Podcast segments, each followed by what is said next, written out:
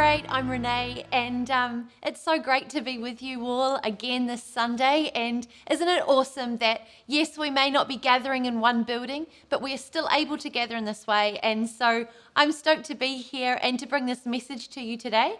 Um, I love this series at the moment. It's all about, you know, practicing in the ways of Jesus. And it's such a crucial series. It's so important for our lives because as Christians, if you call yourself a Christian, um, the meaning of that is that we are followers of Jesus, we're followers of Christ. And so it's really important that we understand what it looks like to follow Jesus and in his ways. And so we've been um, talking about community, and this week we're going to talk about practicing in the ways of forgiveness. And Jesus, he really showed us how. He, he really knew how to practice in the way of forgiveness. And he, if you read the gospel, you will find story after story where Jesus shows us the importance of it, or he does it himself. And so we can take his lead and we can learn what it looks like to live a life of forgiveness. And so I want to start by sharing with you a scripture in Mark. Mark chapter 11, verse 25. And if you've got your Bibles, you can grab them out. Otherwise, they'll be, um, it'll be written on your screen. And when you stand praying, if you hold anything against anyone, forgive them, so that your Father in heaven may forgive you your sins. Let me repeat that. And when you stand praying, if you hold anything against anyone, forgive them, so that your Father in heaven may forgive you your sins. Just by reading that one scripture alone, we can see how important forgiveness is. It literally unlocks our own forgiveness. And so we need to take hold of this message today, of the truth of God that comes from His Word, so that we can live a life in the fullness that God had intended for us. I want to pray for you all just right now because I know that this is a big one and for many, this can be a really confronting subject. So let me pray for you before we go any further. God, I thank you that you are with us. I thank you that you are here. I thank you that today, as we receive your truth, we would have courage that comes from you. Holy Spirit, would you be with us and would you guide us? Would you give us ears to hear and a heart open to your truth, Lord God?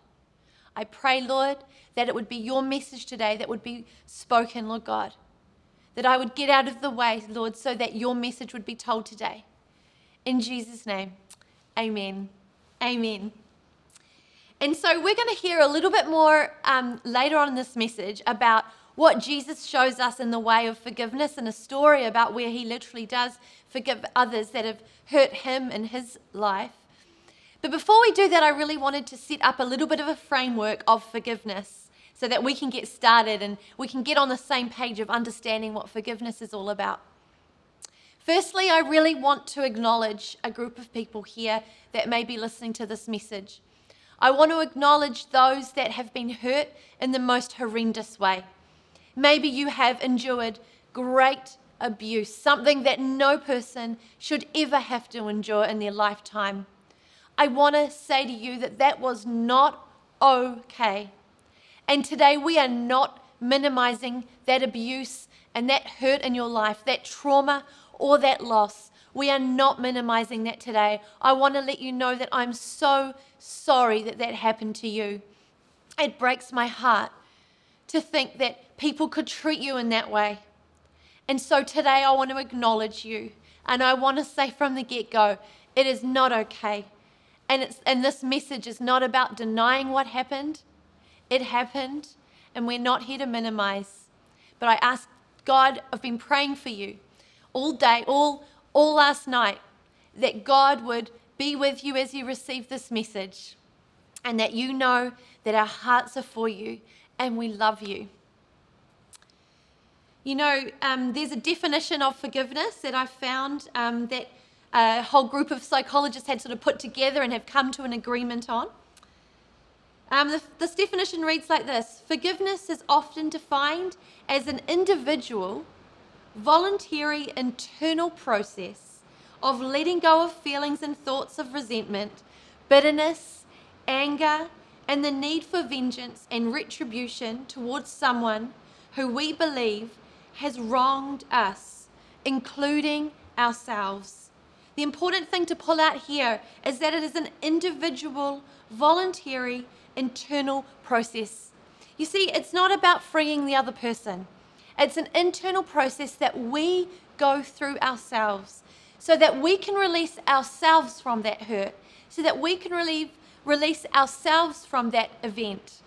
And so, this is a process that we as individuals step into voluntarily and go on the journey of looking at letting go of some of those things so we can walk forward in, in freedom and let go of all of those feelings that can hold us captive in our lives. And psychologists also say that there's some really incredible health benefits of, of forgiveness. It's, they say that forgiveness can lead to a lot of stress in your life, and, and we know that there's a lot of, um, a lot of health um, concerns that can come out of living a life of stress.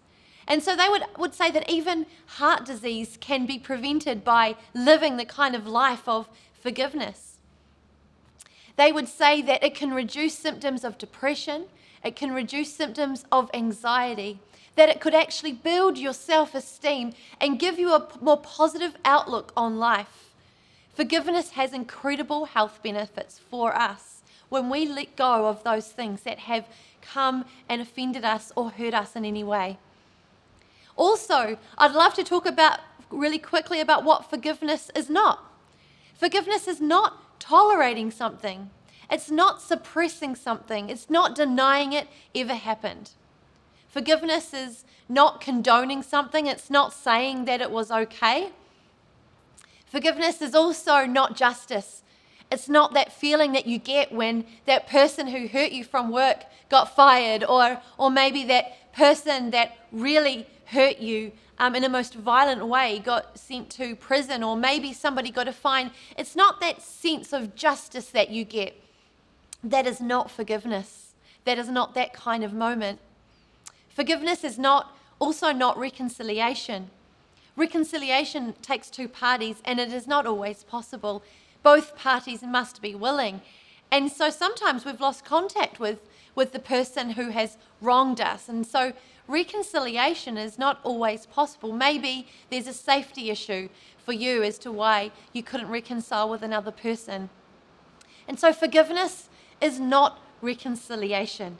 Reconciliation is awesome if it's possible, and I absolutely recommend it if it's possible, but it's not forgiveness.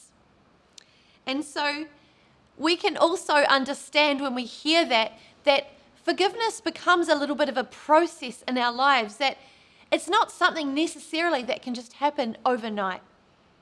In fact, psychologists say that there's often two types of forgiveness processing. One type is more of a decision based process where you use your willpower to actually make a choice that today you're going to forgive.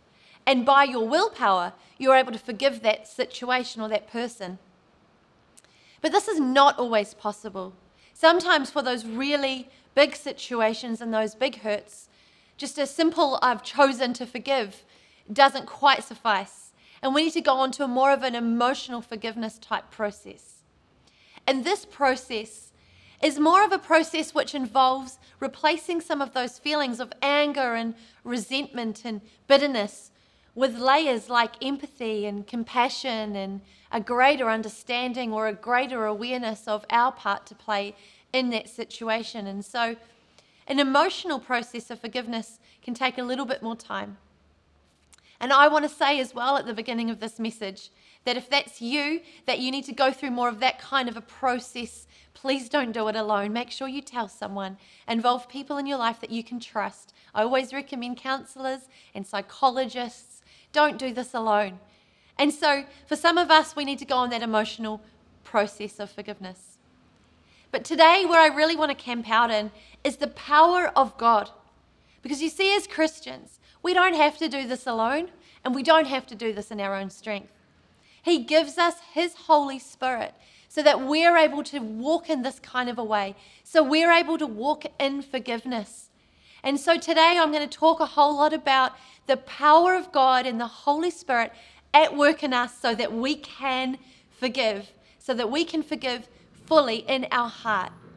And so, what we're going to do now is we're going to hear more about the story of Jesus. And I want to flick towards the end of his story, where, um, as if you know the story well, you'll know that, that towards the end of the life of Jesus here on earth, he was wrongly accused and, and people betrayed him, and it, and it was horrendous the type of torture he suffered. And he was under all sorts of abuse. It says that he was whipped for our transgressions, he was completely beaten up, blood running everywhere. He, he had a crown of thorns put on a head, he was mocked. And then he was told that he had to carry this heavy cross after being beaten like this. And he was carrying this cross up to where he was crucified. He was nailed on the cross with nails. Can you imagine? And then he was left there to, de- to die. He was mocked. And after all of this, we can see if we look in Luke 23 and we can read the story for ourselves. And I totally recommend you should do that. Take that scripture and go and read it. But if we go to verse 34 in Luke chapter 23, we will read one of the most imp- powerful moments in this entire Bible. And that is the moment where Jesus looks down and all of his accusers and his torturers, all of his mockers, he looks at them and he says these words Father, forgive them, for they don't know what they are doing. Father, forgive them, for they don't know what they're doing. They are some powerful words and an example that seems hefty for us in our own human minds, and especially for those that have been through some very big times of abuse and trauma and loss. Those words seem really hard to follow, but today I want to give you some truths that you can take hold of to know that it is possible through the power of God. And the first point that I want to talk about today is the commitment to forgive. You see, practicing in the ways of forgiveness often looks more than just good ideas that this is what you're going to do in your life or just dreams of, of what could be. This takes an intentional commitment. And so we've got to be committed to forgive. In Matthew 18, verse 21 to 22, it says this Then Peter came to Jesus and asked, Lord, how many times shall I forgive my brother or sister who sins against me? Up to seven times? And Jesus answered, I tell you, not seven times, but 77 times. So here is Jesus, and he's saying to Peter, Hey, it's not about just that one time. It's not about just for that big moment, that very obvious thing to forgive but it's a constant way of life that you would walk into a, a place where you're committed to forgive and you would keep forgiving and forgiving and forgiving 70 times, seven times. So we become committed to forgive. And this is really, really important. This is really important because sometimes when we're forgiven, we can be triggered by things that remind us and take us back to that moment. And we have to once again say, No, I've forgiven and I'm going to stay in that way. We stay committed to that choice that we've made. Sometimes, you know, we've got to understand that there is an enemy out there, Satan is out there, and he doesn't want you to walk in the power of forgiveness. He understands what we were reading before in Mark, where, where, where we, we heard that Jesus was saying, Hey, you need to forgive those who's wronged you so that you will be forgiven. You see, the enemy knows that power, he knows that truth, and He doesn't want you to walk in it. And so, if we understand that, we need to know that in life it'll be like lots of little interactions that we've got to remember. We've got to choose to forgive and keep forgiving and keep forgiving. It's a, sometimes a daily basis. And so it is a commitment to forgive. The second thing that I want to talk about is that we've got to get a godly perspective on our situation. We've got to get a godly perspective. You know, I was remembering a time where um, our family, I, my husband Steve, and we've got three children, and we love to camp. We we go camping like every summer, and um, we were in a tent this particular summer, and our three kids were quite young, all like teenagers now, but they were all like babies, and we had like one in a porta cot, and you know two little ones in, in um, stretchers, and we're in a tent. And if you know much about New Zealand summers, you would know that they're not always predictable. And so we're in the middle of summer in a cyclone, and we're in a tent, and really we are off the grid. Like we're we've got no cell phone reception. We're miles from anywhere, and so we are really just at the mercy of the storm. And so Steve and I were literally up the whole night. We were holding the tent poles. The whole tent was just violently shaking. And we are up and we are holding these tent poles. And I do not know how, but our kids seemed to sleep through the whole thing, and thank goodness they did, because we were too busy anyway holding these tent poles so that the tent didn't fly away. And I remember there was one moment I was probably incredibly sleep deprived by now. And I was like, this has got to not be as bad outside. Like, this just can't be this bad. And so I ripped open the tent and jumped out. And when I got out into the storm, what I experienced was so different than what I experienced in the tent. All of a sudden, I just got this bigger picture. You See, before, all I could think about was just this, this little tent and holding this tent together. And then when I went out in the storm, I realized, oh no, I've got options. I can move around in the storm. Yes, the wind is crazy and the trees are going for it and the sea looks so stormy, but I've got options. I can move around. And all of a sudden, I got this sense of freedom out there. We could jump in the car and we could go for a drive. We could even hang out in the toilets with concrete walls. We had options, we could move around, and the experience was completely different. And sometimes that's what it's like for our lives. When we stay huddled in the tent, it's like staying in that unforgiveness, and it keeps us trapped inside of that situation and inside of that hurt. And then when we come out through forgiveness, we start to see a bigger picture. You know, sometimes to be able to come out into that bigger picture and get that perspective that God has given us, that God would give us, we've got to start looking at our situation in a different way. Maybe we need to um, actually contemplate that there is a grief process that we need to go on the journey of. You know, for me, I guess my natural bend is to be quite positive and optimistic, and this can really trip me up at times. Because what it can mean is that I don't see the hurt for what it is, and instead I suppress it or I deny it. And then and then I'll walk around and someone will say something and I'll wonder why I bit or I'll wonder why it felt sore all of a sudden. And that's because there was actually a grieving process that I hadn't fully gone on because I hadn't actually accepted that there was something to grieve, that there was a hurt there to grieve. And so maybe for some of you, there is something that you're still sort of in a little bit of denial over, and a grieving process needs to take place.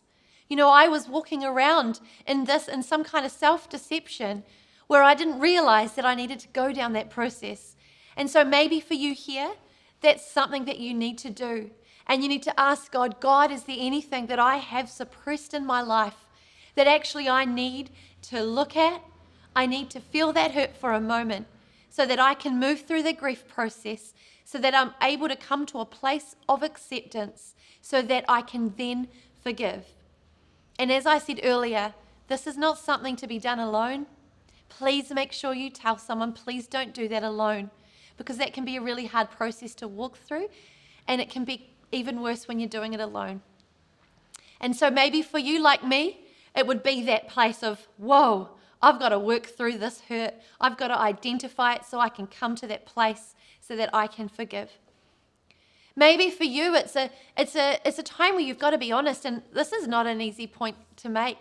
But it's a time of self reflection where you need to be honest with yourself. You need to be honest before God and humble yourself and say, God, what did I contribute to that event? What did I contribute to that situation? You know, so often we can think of our past as something that is fixed. And in some ways it is, but not completely. You see, we can change the, the entire narrative around our past. It's not necessarily static. We can start to see things in a different way when we start to understand what we need to own in those situations. Perhaps, perhaps it's what we did that would contribute to the, that desperate need that that person felt that they were in. Maybe um, you need to contemplate the context of what was going on in that situation and perhaps the story around that other person and maybe their childhood and what contributed to what they had done against you. See, I love what, what Jesus said. He said, Forgive, for they know not what they do. You see, he looked at his accusers and, and he said, Forgive them, Father for they know not what they do. They don't know that they're actually just falling into the enemy's traps. They don't know they're actually just under the whim of, of the enemy and they're just rolling out his plans. They don't know the truth. They don't fully understand. And so, in this moment, Jesus layers an empathy over that situation and is able to see it with a godly perspective. And that's what God does for us when we start to go through that process where we reflect on that situation more openly, whether it's self reflection or trying to understand the context of what happened in that situation. I love what Ephesians 6, verse 12 says. It says, For our struggle is not against flesh and blood, but against the powers, against the rulers, against the authorities, and the powers of this dark world and against the spiritual forces of evil in the heavenly realms. And so we've got to understand. So often we make it all about what is happening between us and that other person. But there is something so much bigger at work here.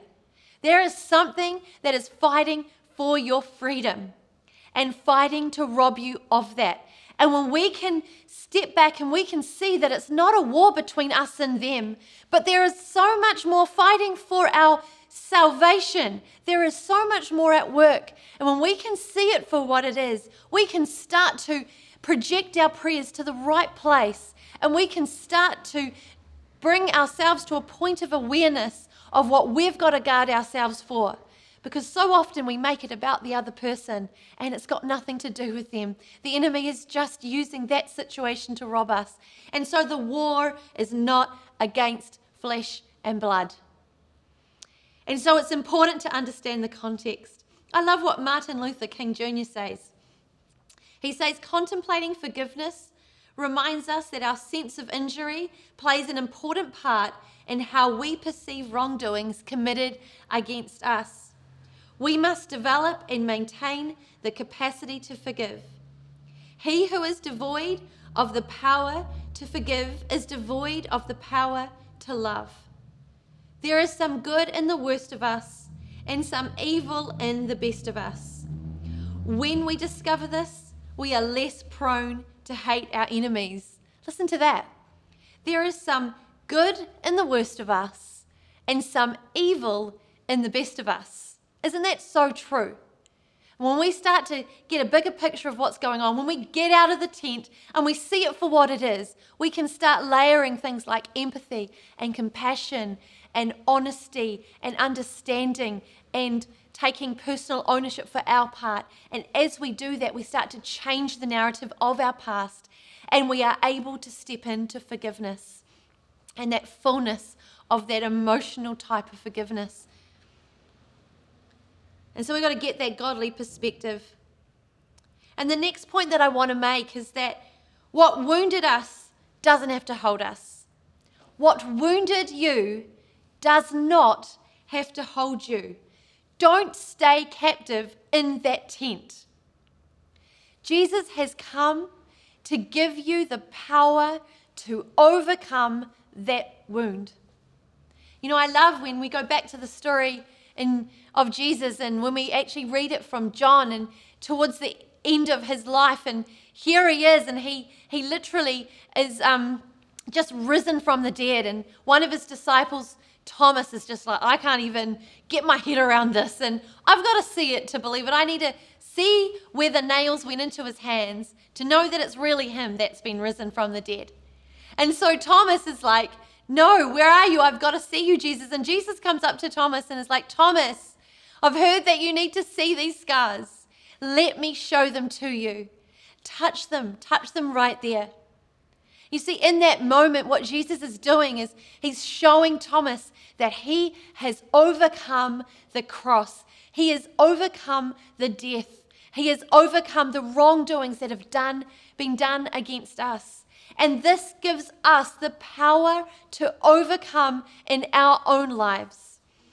You see, it's not about denial. It's not saying it didn't happen. He's saying, Here, Thomas, look, it happened. It happened and it wasn't okay, but it happened. We are not denying it. We do not deny that the cross happened. Jesus is on the cross, literally in that moment, forgiving people. He is not denying that the wound happened. We are not denying that. Yes, it happened. But even so, Jesus has given us the power to forgive others. We don't forget the cross. And so when we look at our situation and when we understand the power to overcome that God has given us, then we know that what wounded us doesn't have to hold us. We don't have to be held captive by that. We can have a new future for our lives. We do not have to be defined by that hurt anymore. It does not have to hold you. You know, sometimes it's easier to forgive when the person has gone from our lives. Maybe they've died or, or moved to a place that we don't have contact with them, and it can be easier to forgive. And, and other times, when that person is very much still a part of our lives, maybe it's through a custody situation, or maybe we actually still have to work with them.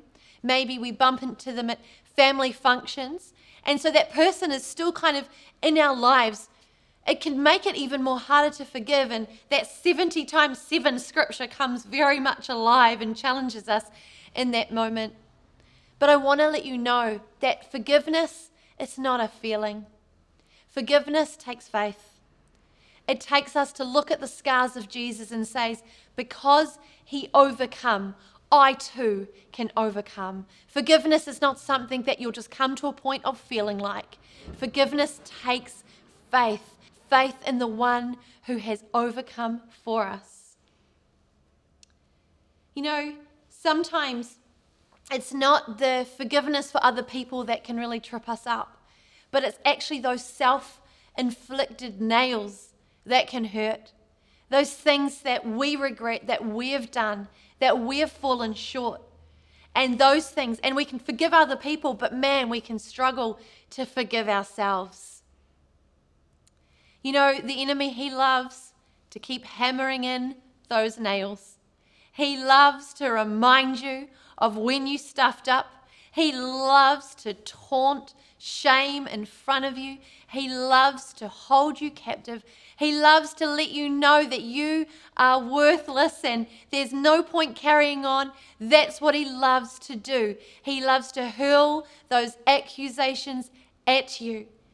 But you need to understand the truth that when Jesus went to the cross, in that moment when he looked at those accusers and those people that had whipped him and beaten him and mocked him, he wasn't just saying to them, I forgive them, Father, but he was saying that for all of humanity. You see, your shame, your stuff up that you regret so deeply now is nailed to the cross. He has overcome your shame. He has overcome your guilt. He has overcome so that you can overcome. And when we look at those situations, whether it was things that other people did against you or the self inflicted nails, when we look at those situations again, we can see them. We can say, yeah, that was hard. And yes, it happened. I fell short. It happened. They robbed me. It happened. I ruined that relationship. It happened. They abused me. It happened. But I look at that situation now and I can layer over empathy and I can layer over self ownership and I can lay it over the power of God that He has given me. And I can see that situation now. And I don't have to feel that anger and that rage and that bitterness and that intense frustration or that anxiety. But I can look at that and I can say, in that hurt, God has strengthened me. God has empowered me to overcome. I am not the same person because of what He has done for me. And so today, you can walk into freedom. And I want to let you know that maybe you jumped online today and you listening to this message and you came on feeling despondent, like you didn't have any hope and you didn't know where to go. I want to let you know that you have come to the right place. You see, God says that He has come to cover all. There is nothing that you have done that means that you are discounted from receiving His love and His power. And so I would love to say that for this next seven days, perhaps we could start to apply and we could start to make commitments to bring this forgiveness as a way of life. That we could commit to forgiveness, that 70 times 7 type approach. That we can take this and we can start going through that honest and difficult process of self reflection. Or maybe we have to acknowledge that there's a grief process to be had. And, and maybe there's that, that understanding that we just need to take hold of, that we've got to have faith that because He overcame, we can overcome. And so, whatever it looks like for you, I want to just say that this would be the most important thing you can do. We heard about it in Mark as to why it's so important for our lives, and that's the truth that comes straight out of the Bible.